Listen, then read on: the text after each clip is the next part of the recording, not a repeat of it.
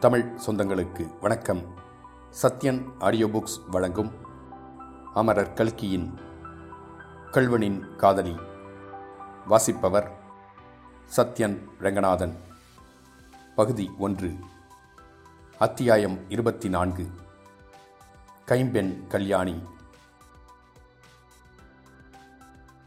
கல்யாணம் ஆன ஒரு வாரத்துக்குள்ளே பஞ்சநதம் பிள்ளை தாம் செய்துவிட்டது எவ்வளவு பெரிய தவறு என்பதை தெரிந்து கொண்டார். கல்யாணத்தன்று கல்யாணி மூச்சையாகி விழுந்தபோது அவருக்கு கொஞ்சம் நெஞ்சு திடுக்கிடதான் செய்தது. ஆனால் அவள் மூச்சை தெளிந்து எழுந்ததும் அவருக்கு பழையபடி உற்சாகம் ஏற்பட்டது.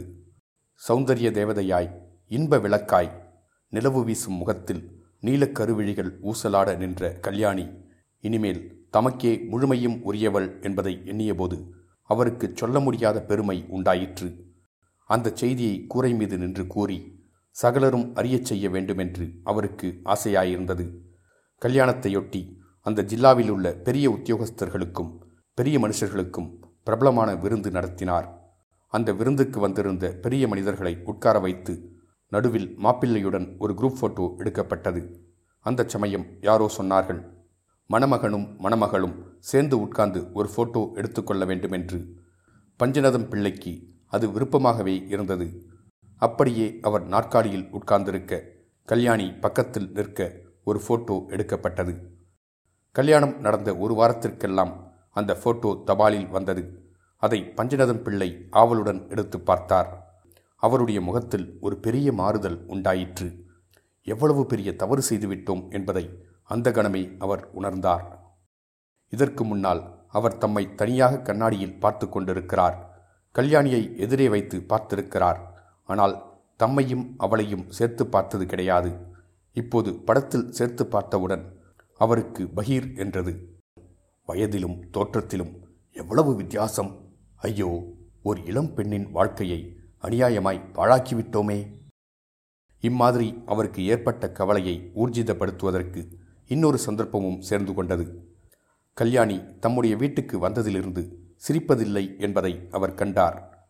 எந்த குறுநகையை கண்டும் குதூகலமான சிரிப்பை கேட்டும் அவர் தம் உள்ளத்தை பறிகொடுத்தாரோ அதெல்லாம் இப்போது எங்கே? யார் கொண்டு போனார்கள்? அந்த அழகான மிருதுவான கன்னங்களில் இப்போது குழி விழுவதே இல்லையே அது ஏன்?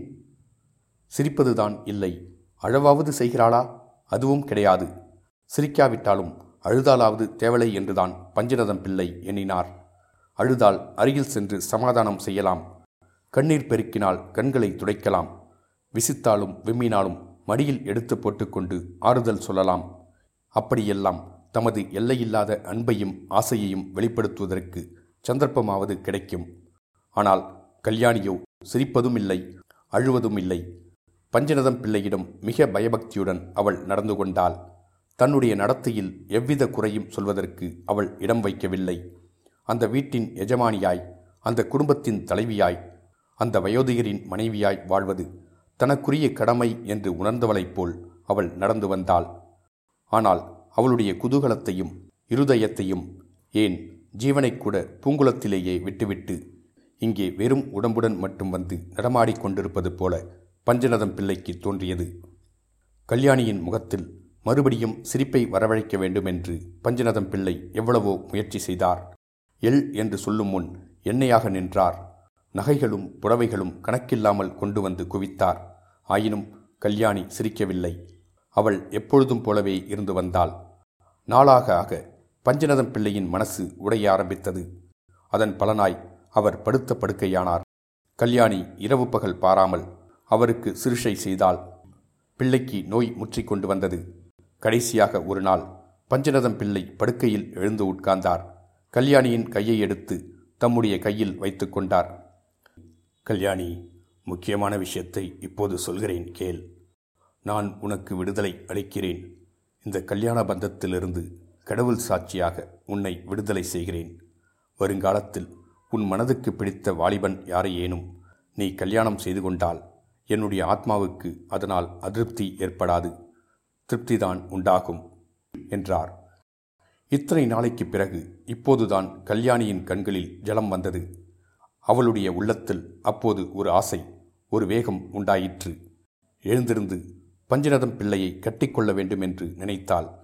கட்டிக்கொண்டு அவரை மாமா என்று கூப்பிட்டு தன்னுடைய இருதயத்தின் கதவை திறந்து அதிலுள்ள ரகசியத்தை அவருக்கு தெரியப்படுத்த வேண்டும் என்று எண்ணினாள். ஆனால் அத்தகைய எண்ணத்துடனே எழுந்து நின்றதும் அவளுடைய இருதயம் மறுபடி வைரமாகிவிட்டது.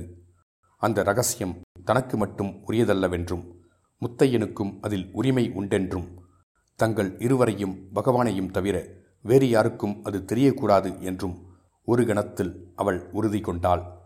ஆகவே எழுந்து நின்றவள் கைகூப்பிய வண்ணம் அவரைச் சுற்றி வந்து தன்னுடைய தலை அவருடைய பாதங்களில் படும்படியாக வணங்கி நமஸ்கரித்தாள். அவருடைய பாதங்கள் அவளுடைய கண்ணீரினால் நனைந்தன.